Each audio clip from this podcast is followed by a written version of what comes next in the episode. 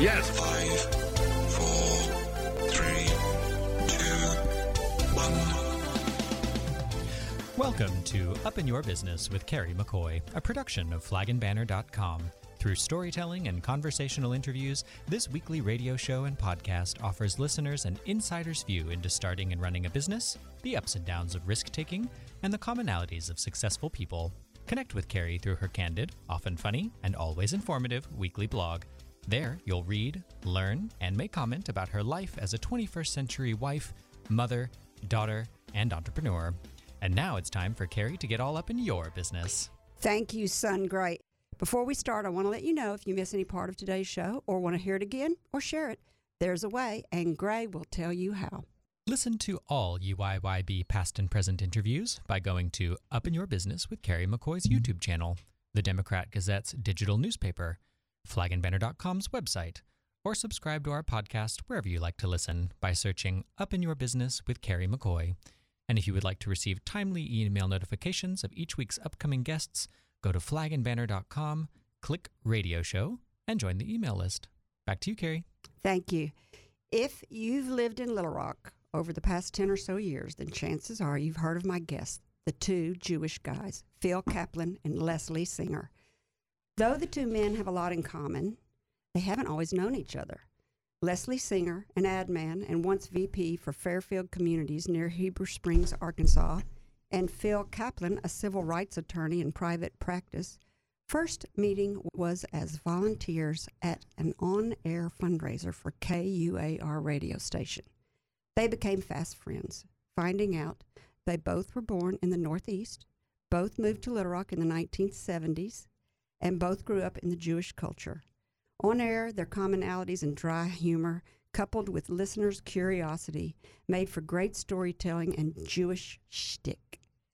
So much so that their popularity grew, and the Christmas charity event called the Two Jewish Guys Hanukkah Show, a Little Rock Christmas tradition, was born. But Leslie Singer and Phil Kaplan are more than their stage names suggest. Along with being the endearing two Jewish guys, they are a combination of savvy businessmen, musicians, activists, and more. It is a pleasure to welcome to the table the smart and fun loving two Jewish guys, ad man Leslie Singer and attorney Phil Kaplan. Hello, Carrie. Wake up, Phil. I know I'm messing you up over there. no, I'm quite happy to be here. Talk about how happenstance, first meeting at KUAR's fundraiser. Well, there's a Yiddish word, bashert. It's faded. Bashert. Can you say bashert? Beshert. Bashert.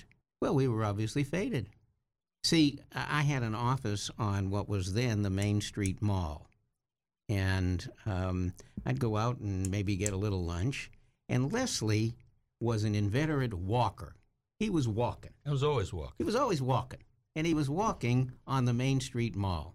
And I'd see him on the Main Street Mall, and he was there with Don Evans, a now retired architect, who is not very funny, actually. So I don't, I'm sorry I even mentioned his name.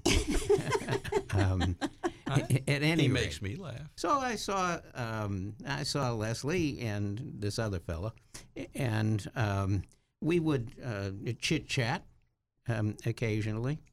And then one day, I had been doing the um, the fundraiser with somebody else whose name I now can't recall, and uh, they inserted Leslie. They didn't think I could handle it by myself, so they inserted Leslie into this uh, cramped little room, and uh, it was magic. It was Bashert. But let me let me tell you the, the little more detail about it. So we're in the room. It's the fundraiser, you know, t- twice a year, For and KUAR. for KUAR Public Radio, and um, other, they do that all week. And so every day of the week, they have several other hosts doing the same thing. Those guys basically, or women, would they'd come in and they'd basically beg for money, and it was kind of boring, you know. And it wasn't boring, kind of. It It was exceedingly. it was kind of exceedingly boring. And we said, let's not do that. Let's, why don't we just do this? This was all in the spur of the moment. Why don't we just do a show? You know, like you're a little kid. Hey, let's do a show. So we said, okay, let's do a show about being Jewish. and we'll just call it the two Jewish guys, and we will just ad lib our way through it, and we'll talk about what it's like being Jewish and our Jewish backgrounds and the Jewish culture and Jewish jokes, blah blah blah. And we did that, and it was it was pretty big. I mean, people really liked it. A lot of people called in, and you know, the deal was if you had done this in New York, nobody would have cared. But it's not that common, you know, to have two guys talking about being Jewish or Judaism. We're aberrations. Yeah, yeah. So Yeah. it, you know, it was lighthearted, and we were making fun of ourselves, and we were making fun of everything, and so it clicked. So they asked us to come back and come back, and we at one point they said, um, "How about you guys do a live show?" And this was not at the Clinton Center yet. This was like at one of the buildings at UALR. It was at the Extension Center. Yeah, Extension Center is where um, the people who need farming help or gardening help, that that kind of thing. it's the It was alien to me. Well, it had nothing to do with that. It had to do with the fact that it was a little auditorium. So we went up there live and we did this thing in front of like 75 people. No, ten. Really? Ten people. It seemed, ten people. I guess it was a small room. It seemed more crowded to me. So we did it and everybody loved it. And we had our mothers on. You know, my, my mother was in the audience. I think your mother was in the audience. No, right? my mother was by phone. I think. Oh, anyway, it it still caught on and it was a lot of fun. Finally, the station just said, "Let's keep doing this." Then they moved us over to the Clinton Center.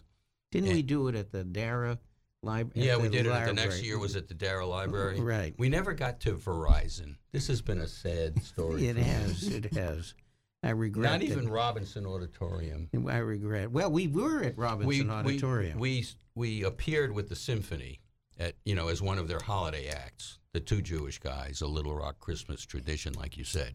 So we'd go up and we'd do a little shtick, and that was written, of course. Like, That's what I was going to say. Are you still ad libbing or are you? no, no, and the Christmas show was not ad lib. The Chris, the Hanukkah show rather was.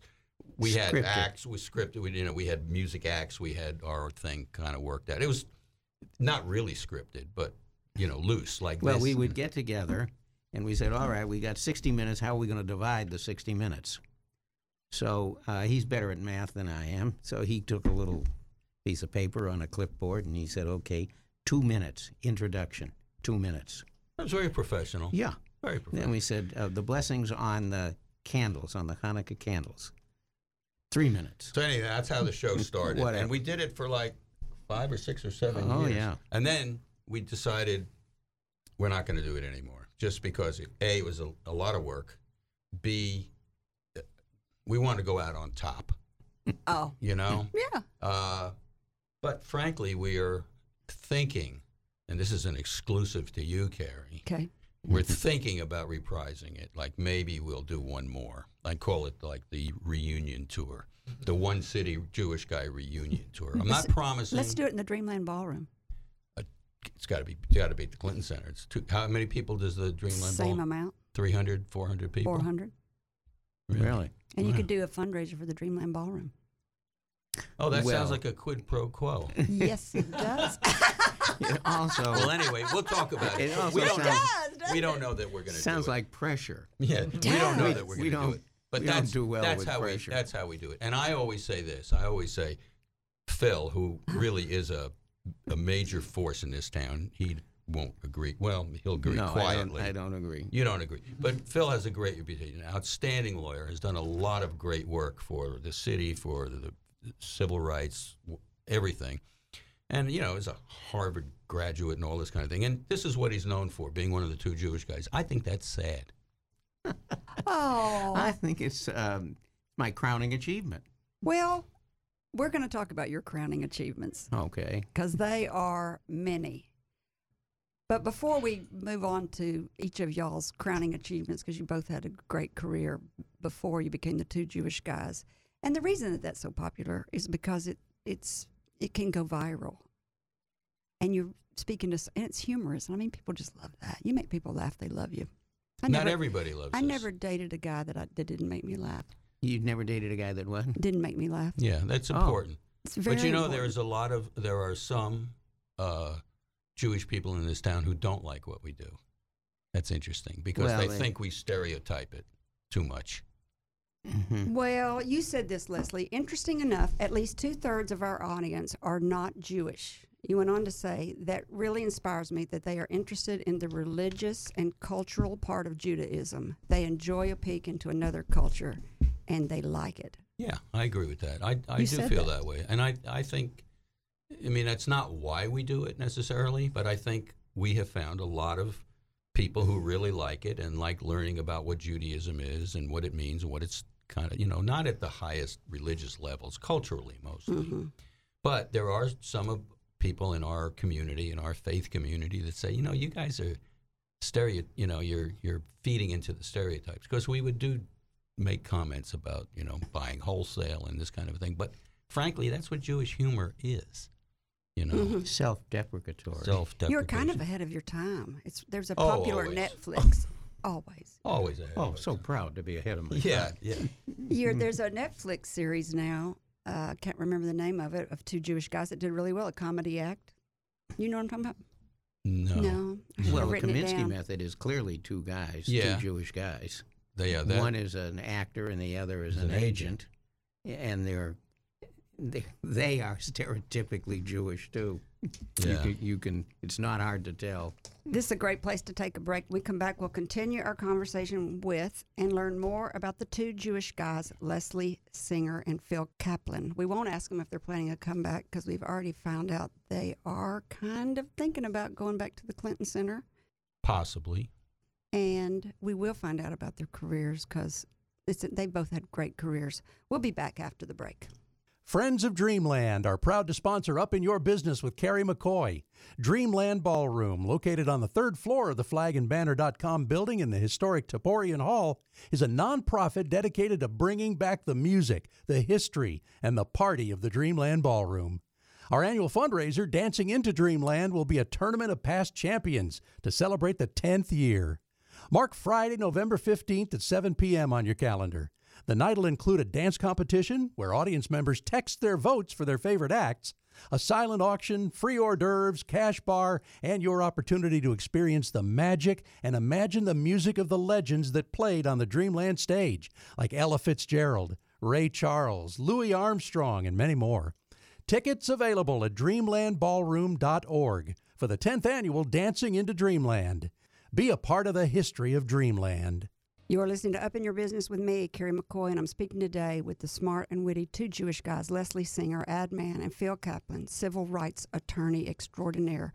Before the break, we talked about how the two Jewish guys came to fruition, how they how it started. How long ago was that? Ten years ago? More, maybe Oh yes, 15, almost, probably um, at least close, fifteen years close ago. to 20 years ago. And their rise to stardom that they didn't know was going to happen, that probably people in New York City would just love. Uh, and then, uh, and yet we still try to be just your average person. You know? you know, I know. You We're know. so successful at that. Yeah, we're, that's we're right. average. We're- yeah. Can't say too much more than that. Phil, you grew up in Massachusetts, graduated from Harvard Law, and practiced as a field attorney for the National Labor Relations Board. Us well, about that journey. I went to Harvard College and went to the University of Michigan Law School, and then I worked for the National Labor Relations Board in St. Louis. How'd you go there? How'd you go from Massachusetts to St. Louis? You know, it was something called a job. Just following the job. Following a job, yes. Thought I ought to use that law degree in something that my parents helped pay for. Um, and when you apply for a government position, hmm um, you go where they tell you to go. And there was an opening in St. Louis. Turned out to be um, a really uh, wonderful experience. We loved St. Louis. You were married. Yes. I was married halfway through law school, and I sent her to work. Hmm. well, needed something. Yeah. yeah. Somebody's got it. So she was a, an elementary school teacher for a while. She's now, I mean, she's now a retired social worker. But um, at that point, uh, we lived in Ann Arbor. It, it was uh, Ann Arbor was a wonderful town. Couldn't make a living there, but it was a wonderful town. And St. Louis was wonderful uh, and wonderful experience. Also worked, learning a lot about employment and labor law So and I got an offer uh, to come to work for a firm here that was then known as McMath, Leatherman, Woods, and Youngdahl, now the McMath firm, Governor McMath. And, then Judge uh, Henry Woods and a man named Leland Leatherman and Jim Youngdahl, who uh, handled the employment work at that firm. And I left after about uh, 13, 14, 15 months, something like that, and um, became associated with John Walker in what later became Walker Kaplan and Mays. John Walker that just passed away. hmm Yes. How did that affect you? Well, if we have not been close for several years because uh, that partnership ended almost 40 years ago. Mm. Uh, but nonetheless, we still had associations. We were on opposite sides of a couple of big cases. Um, but I still uh, respected John greatly, and uh, his death is a significant loss for the state. You you were affected by the Central High.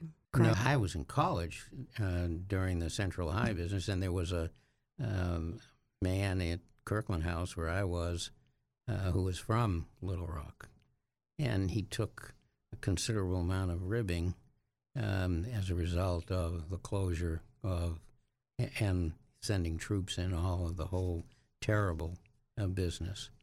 But before I joined John, uh, there was a a trial about busing in Little Rock before uh, Judge the late Gordon Young, and I uh, represented a bunch of white parents who uh, were proposing that busing be the alternative to desegregate the schools. At that point, the only uh, desegregation was freedom of choice, and that resulted in almost no desegregation at all. I mean, it's a, a long history and a long story. You were on several big cases, and I want to come back to them. But let's jump over to Leslie now. So, Leslie, before you came to live in Arkansas, you were a successful drummer. Tell us about your career. It was pretty successful. What was the name of your band? Well, I was in several bands as I was growing up, uh, starting in like maybe junior high school and through high school. But uh, the two bands that sort of took me the to places that were the most unusual was um, a, a group called the Unloved, which was a soul band. This is prior to the bigger band. Unloved. The Unloved, L U V apostrophe D, as, as, as was the fashion back there in the, you know.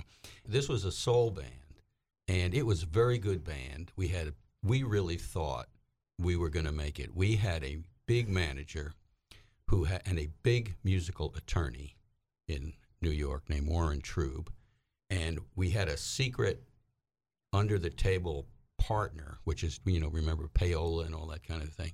We had this wasn't payola, but there was a guy in New York named Scott Muni, who was a major uh, radio DJ, and FM had just started. That's how old this is.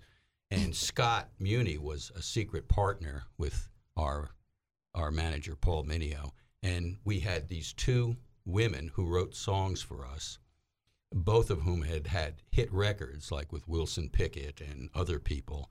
And this was going to be it. yeah. And we just knew it.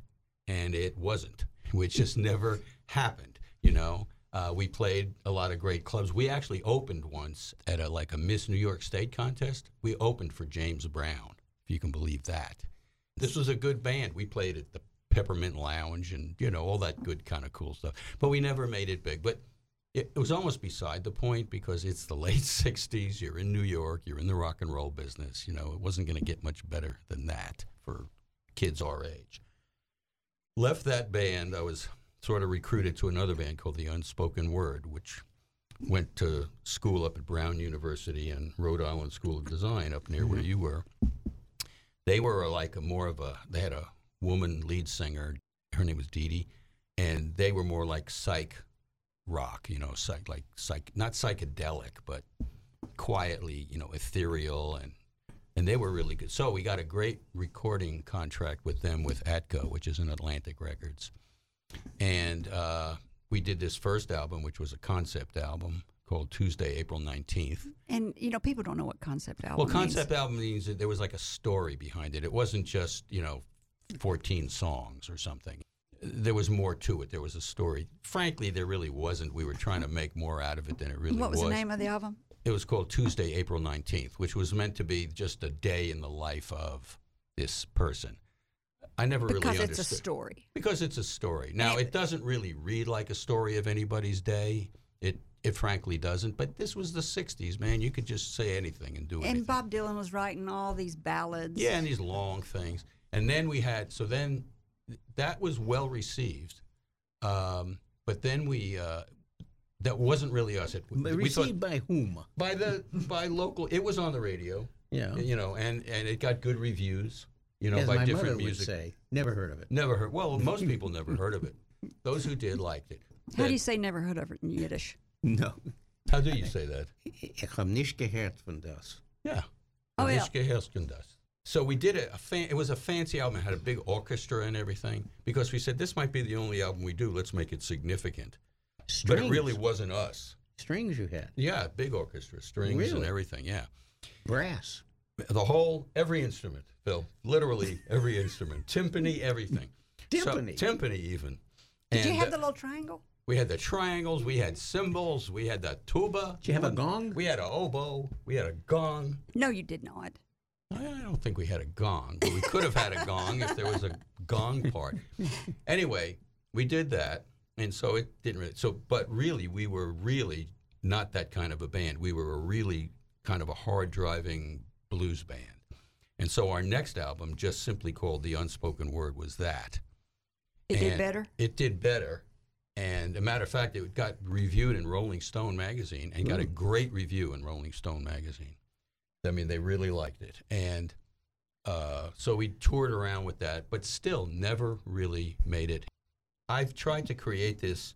I haven't really tried. I thought about trying to create this buzz about this album, which is available, by the way, like on eBay and Spot. Uh, you can hear it in different places. Tuesday, April. Tuesday, April 19th. By which was the unspoken by the word. unspoken word, which was just a random date that I actually came up with just off the top of my head.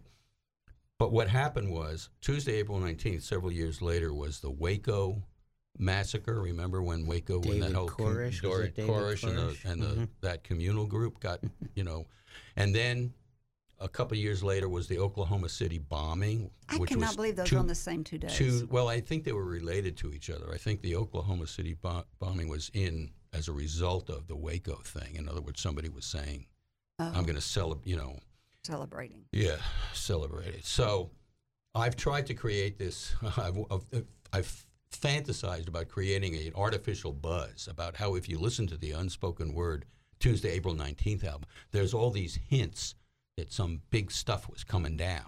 Would that be fake buzz? That's fake buzz, we call that. so, but it wasn't. I mean, it's because you can project anything into anything. Phil said it's because you have to play the the, the mm, album, backwards. Yeah, no, have to. But it- literally, these two albums are still they're on. You, you know, I think you can get them on Amazon, or you, I know somebody re-released them as I'm going to go listen. Yeah, they're pretty good. They hold up. They held. One you is miss a very playing the drums. Yes, a little, not you don't play it all anymore. not much. Every once in a while, I sit in, but How's your I- hearing? I don't have any hearing problems, but it ta- I've lost some of my drumming chops. You know what I mean? It's Mhm. like not speaking a language. You know, if you don't speak it for a long time, you sort of lose it. But I think I could get it back. But I don't really want to. I'm into other things these days. Don't ask me what I'm into. Eating. He's, he's you can tell by looking at him and he walking down the street. He's got rhythm Oh yeah, I, And he's I got- got. He's I got swagger. because his hands are going in a different way than his feet. You know, and his head's going one way Well, and his hands are going You another call that way. swagger? And that's think what a drummer has to do. A drummer has to have Yeah, the ability to have one rhythm going in one hand and different on the other hand and Yeah. something on his foot. They have names for that. You know, like it's called bass drum independence. You know, like your Oh, foot, really? your right foot has to do, di- but you have to practice. It's not like you can just do it. You know, I mean, you have to Mhm, practice, mhm. like being an actor. So anyway, all in all, a very, very fun musical career, which basically determined the whole pathway of my life. Because the band got me to Arkansas. The band. How got did me- it do that? well, we were we were getting ready to write the second album, and a friend of mine in New York had met a communal group that was living in Arkansas. Very popular at the time. Yes. And he said, Why don't you guys come down to Arkansas and live with us? Mm. for a month or so and write your album down there. And that just sounded like the coolest thing ever. So we did. And we came down and we wrote the album. And then we went back to New York. So you went back to New York? I went back to New York, but then came back down to Arkansas. because you fell in I love liked, or Because I liked it here. Oh, you just liked it here. I You said when you went back to New York, you sold sh- you sold shoes. Yes, oh, that's great. so here I am, Mr. Big Shot musician, uh, at the top of my musical career. I go back to New York. I had already not only been a musician, but I had gone into advertising, sort of got hired at an ad agency. When I left this communal group after about three years, I got a job with an ad agency. The woman I was married to at the time, she was from New York also, and we thought we missed it. So we moved back to New York. Well, I couldn't get a job in New York in advertising. No way, because here I am from Little Rock, you know, and and it was the recession, and the only job I could get was selling women's shoes in Bergdorf Goodman, which is a high But end, high end. high end mm-hmm. Fifth High Avenue, end. you know. But I was terrible shoe salesman. I was terrible, but I did sell shoes to Greta Garbo. That's the highlight of my yeah, absolutely. Size nine Pappagallo flat. And, and I, I never, never knew forget that, it. Leslie. You didn't tell me. Well, I don't- you don't know everything, Phil. You don't know everything. I got Well, secrets. now everybody else knows. Everybody knows.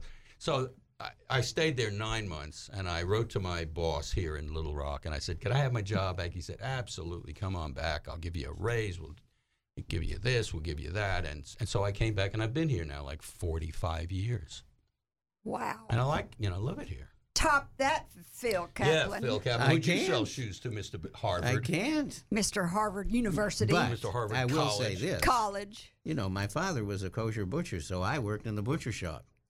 I never, never cut a piece of meat. I was my gonna say, brother you did got your that. I What'd you do? I cleaned. I was a cleaner. you had to have, you had to be clean, right? In a butcher shop. Sure. Charming. And so then they made they made kosher delicacies like knishes and kreplach and kishke. You know kishke? No. You don't know kishke? Kishka. Sausage. Kishke is called Sausage? in English. It's called stuffed derma. That's that's skin. Derma. Well, it's intestine. It's a sausage. Yes, it's like a sausage. Yes. And Only so, worse. yes, only. You still Yeah, eat that? And you know, do you eat it? Do yeah, you, eat still it. eat that? Do you yeah, still you eat cook it and you eat it, and it's about the worst thing Oh. you can have for a heart condition. You know, it is, um, and I think maybe it.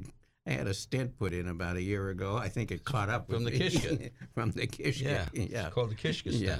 But knishes, you know, knishes. You don't even know knishes. it? I don't. Yeah, See, this is Sad. we have to educate you. Well, this is what the two Jewish guys in the Christmas show or the Hanukkah show would talk about. We talk about knishes and the foods we ate. You know what I used to eat? I used to eat. Well, maybe this is. A, tell me if this is a certain thing. Boiled chicken's feet. Did you ever eat yeah. that? No, but I know. You know people that do. Yeah, yeah. hmm That's a southern thing, I think. Yeah, Or, well, Chi- or an Asian thing. I think they eat that a lot in Asia. Yeah. Well, you know that was one of the things. How about this one? Bissell. Bissell? Yeah, Uh-huh. it means a little. So you could eat a little. You Little could eat a kishka. Bissell. Ki- A- uh, a uh, Bissell Bissell kishka. kisha. Kishke. Yeah. A bissel kishke I is about speak all that you want to eat. I speak actually. Yiddish now. You speak Yiddish. You don't want to take too much more. All right, let's So- take a break. Oh, you got something else to say? No. Come on. No. Come on. Come, Come on, bring Well, it, Phil. Tell, tell them about your cross-dressing thing. I don't want to let too many people know about that. Okay, we'll take a break then.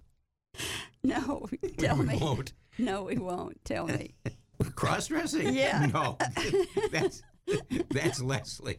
That's not Leslie. That's a It's not joke. Leslie. It's a little That's just- joke. It's a little That's joke. just a joke. it's a Bissell joke. That's a Bissell joke. Yeah.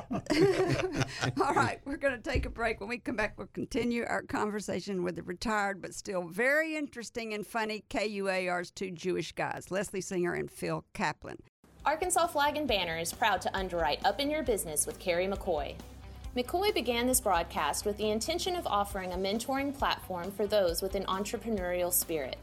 Through candid conversations and interesting interviews with business and community minded Arkansans, listeners gain insight into starting and running a business, the ups and downs of risk taking, and the commonalities of successful people. Carrie McCoy, founder and president of Arkansas Flag and Banner, believes in paying knowledge and experience forward and developed this radio show as a means of doing so. The biographies, life experiences, and wisdom of her guests would likely go unheard if not for this venue. Rarely do people open up for an hour to an audience about their life mistakes, triumphs, and pitfalls. This unique radio show allows the listener intimate access into the stories of prominent leaders in our state. I'm Adrienne McNally, manager of the Arkansas Flag and Banner Showroom and Gift Shop, located on the first floor of the historic Taborian Hall on the corner of 9th and State Streets in downtown Little Rock, Arkansas. In business for 43 years, we offer an old school shopping experience with front door parking, clerks to help you, and department store variety. Open Monday through Friday, 8 to 5:30 and Saturday 10 to 4. You're listening to Up in Your Business with me, Carrie McCoy, and we're just laughing it up back here. I'm speaking today with the smart, witty, two Jewish guys, Leslie Singer, ad man, and Phil Kaplan, civil rights attorney. So before the break, we talked about Phil cross dressing, then we talked about Leslie cross dressing, and then we found out that they really don't cross dress. And not that there's anything Not in wrong public. with that. Not in public. Not in, no, in the privacy of one's home. There you and go. there's nothing wrong with that. I don't want to Absolutely. besmirch cross dressers. That's right. You're right. You're right. So um, let's go back to Phil. You came to Little Rock. You had some huge cases. Well, but the first one was I got a call from uh, Judge J. Smith Henley, who was one of, at that time, only two federal judges in Little Rock. He had two prior prison cases, one involving the strap and one involving the Tucker telephone. The Tucker telephone. Do you know what that was? Yeah, I do. Yeah. Well, that was a, a method of punishment, uh, more torture. Of uh, it, it The involved Tucker telephone. attaching Electrodes. electrodes to one's genitalia. Oh no! Well, yes, that's what they, that's what That's they, real story. that is a true story. What year was this? Well, it was 1964 or Oh, five. we've come that- a long way, baby. Maybe. So at any rate, but he had he had lots of uh, uh, petitions, prisoner petitions, stacked up, and he wanted to do something about it. So he called me, and he called Jack Holt Jr. And Jack Holt Jr. Uh, was a pretty well-known criminal defense lawyer. You know, Jack then became the Chief Justice of the Arkansas Supreme Court. So, um, at any rate, he called us. He said he wanted somebody with some civil rights experience, and he wanted somebody who was a real lawyer. And he, Jack was the real lawyer uh, who understood um, that these prisoners um, were a particular group that he said I might not be familiar with. At any rate, so we um, we embarked on uh, a trial. We went down to the prison. At that time, um, the Arkansas legislature appropriated zero dollars for the Arkansas penitentiary system. It was all self-supporting. There were no prison guards that carried guns. Only inmates carried guns. And you know, you you seem surprised. I am surprised. That's, yeah. What do you mean that's what- inmates? You mean inmates were acting as guards? They manned the guard towers. The inmates did. Yeah, and they had rifles. Yeah, And Why didn't they just and- shoot everybody and leave? well, they would shoot if you if you tried to leave. They would shoot you. Oh, You're not supposed to leave. So Yeah. that was their directive. those were some good inmates that they didn't just get up and leave. and uh, so it i mean it was a it was a dark and and dreadful place and after um, a couple of trials or a couple of um, several sessions actually most of the sessions were about a week long when we would call these prisoners up from the Cummins prison farm. And um, the judge declared the whole prison system unconstitutional. So jack and i then in follow-up litigation we spent more time in prison than most inmates. Most inmates you know were there three or four years. Jack and i were there 10 years or so. Interviewing people? yeah well we interviewed people. Then we finally were able to get some young lawyers uh, law students to help us with the interviewing. So Uh, it took 10 years?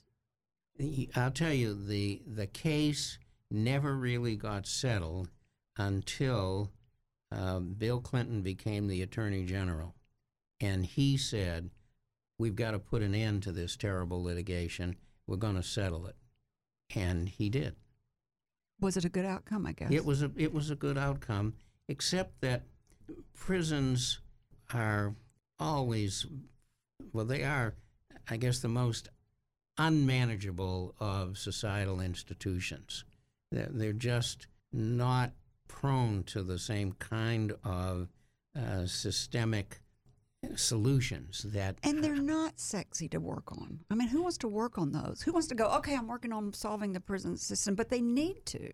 there are people who are, are hard at work at it, but it requires a, a very special, dedicated kind of person. At any rate, one of the funny things was that although uh, Dale Bumpers was a great governor, uh, he hired to run the prisons, he hired a couple of people from Texas, which had a prison system worse than ours, if that's possible. The, the prison systems in the South that had prison farms, uh, Parchman in Louisiana, um, Mississippi had a prison farm system. They were terrible. These people who came up from Texas, they were awful. But Clinton put an end to that and uh, decided he would uh, prepare a settlement, and He we did. s- we settled it. You Yeah. had two other ones. You argued against the teaching of creation in the Arkansas public schools. I mean, both of those are big policy changers. And then you had another one I think our listeners might be interested in. It's the one where you were the lead counsel for the University of Arkansas in Fayetteville and the Board of Trustees in a lawsuit, Nolan Richardson versus Sugg in 2006. Right. Well, that was when the university fired uh, Nolan Richardson, who was the head basketball coach at the And, time. and beloved by the state of Arkansas. Well, Except for at that time, people except by that him. time he was losing. So Yeah. you're always loved when you're a winner. You Mhm. ain't so much loved when you're a loser. So he said some disparaging remark, didn't he? he did. What was it? Or can you repeat it? Well, I don't even he- remember. It, it was. It had to do with recruiting. You know, now he's back in the good graces, and they've n- named the court after him. John Walker, the late John Walker, represented Nolan, and I represented the university. and It you was a- won. we won. yeah, no. Yeah, Bill always wins. I don't always win. You win all the time. You know, if a lawyer tells you that they win all their cases, uh, he either doesn't handle any cases or he's lying because you can't win every case. Um, it's just not possible. But I did win that case, and we won the creation science case too. you win the big cases. I won the big one. The Yeah. policy, the policy changers. The big- I mean, those are some big No, policy this changes. is what. what what were y'all's family life like? Were they the similar? But were y'all's families growing up similar? I think somewhat similar. Yeah, growing up, you mean? Mhm. I had a brother who's deceased now, my late brother. My parents were immigrants. Both of them came right after the First World War. And their fathers, both my mother's father and my father's father, came right before the war. And then the war broke out, and they were unable to leave. And they came from my father from what is now Lithuania, but was then uh, probably Poland or Russia. The lines changed. My mother, she had family in Latvia and Russia. What language did they speak in the house? Well, they quickly spoke English, but they spoke Yiddish in the house. And my, my father's parents um, spoke Yiddish their whole life.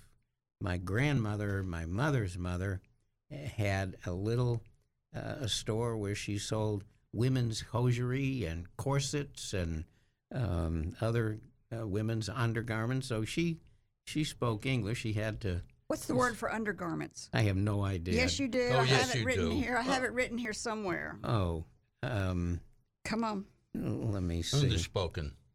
Unterkleider. Um, Uh, oh, here. Untersocken. Under things. Pull up your breeches. Your Untersocken are showing. yeah, they're showing.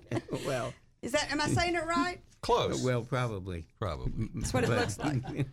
because i- it's not a word that I commonly use. I'm use. surprised you don't. Your grandmother didn't use Yeah, it we're all going the back to that Well, whole cross my father thing used to again with say- the corsets. Oh, My father said used don't to ma- say, Oh, see, you're right. use gatkas. Gatkas. What's I that think gatkas were oh yeah. underwear. Yeah.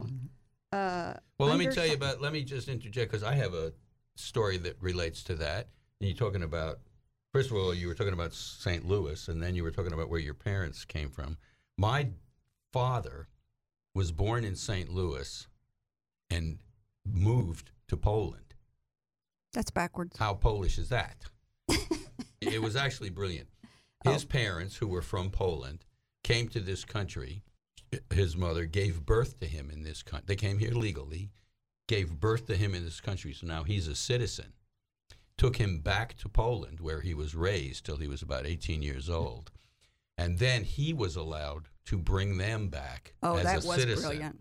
So, and my parents, they were they, uh, my grandparents on on my dad's side were uh, in the tailor business. Their name wasn't Singer. Their name was Plotz, P L A T Z, which is a pretty common Polish name, but not a very nice sounding American name. But everywhere in their store was Singer sewing machine equipment. The calendar said Singer, and the equipment said Singer, and this said. They just said this has got to be a great American name. We're going to change our name to Singer. So I'm actually named after the sewing machine. What was their original name? Did you Plots? plots? P L A T Z, Plots. Yeah, and plots is a Yiddish word too. It It means, means fall down. to right? well to die. Yeah. Oh, yeah, oh, he plots. yeah. You can What- platzen von das. You you could die from this. Well, yeah, you could die from Yakut plots. So, uh, and then my my other side of the family came from uh, Russia, Ukraine, actually now. They were in the hand laundry business, so we came from, you know, pretty modest stock. My father was a house painter, you know, and uh, my mother just Nobody in your family played drums or music. nobody You just got it. You just no, got it. I just got. Well, I'll tell you the story real quickly.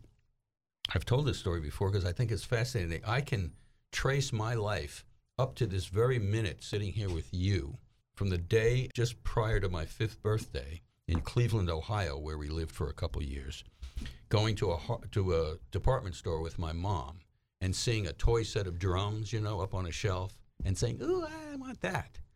And the next thing, uh, a couple of weeks later, a big old box comes to the apartment and it says, Do not open until November 19th, which was my birthday. And inside was this little toy set of drums. So, of course, I loved them and I would just knock around on them. I didn't know how to really play them, but I loved them. Comes the third, now we, we're in New York on Long Island. Comes the third grade. Who wants to be in the band? I raise my hand. I say, Well, I'm, I know how to play the drums, hmm.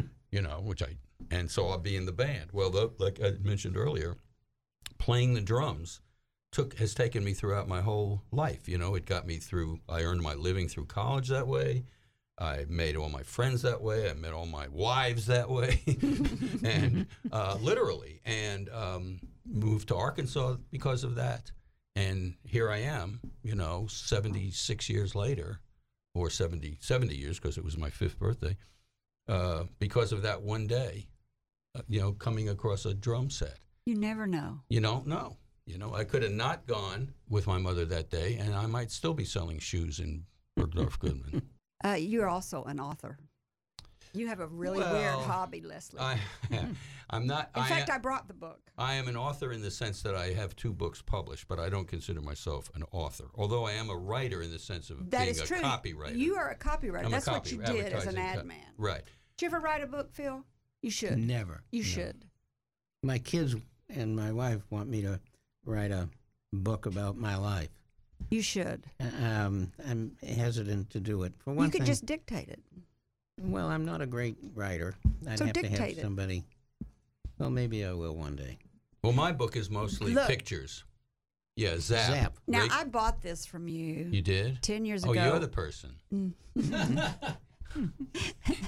when you had a show. Tell everybody what it's a book of. Nobody well, knows I, what we're talking I about. collect, as a kid, I was a space cadet. I was really into space uh, cadets and all that kind of a thing, and had a lot of ray guns. So I decided to collect vintage toy ray guns, and um, so I did. a, it was before the internet. How did you find out all this stuff about them? How did you Oh, do all I this used to research? go to antique shows all over the country. It was prior to the internet. That's right. That's what I told somebody when you were coming on. I showed them this book. I said, "Y- "This doesn't look like a lot to you now because you've got the internet, but Yeah, you before can- you had the internet, You had to go. I found every one of those guns just like in an antique. I used to travel around the country looking for space toys. That was a hobby of mine, And my second book, which just came out last year, is called Do You Read Me?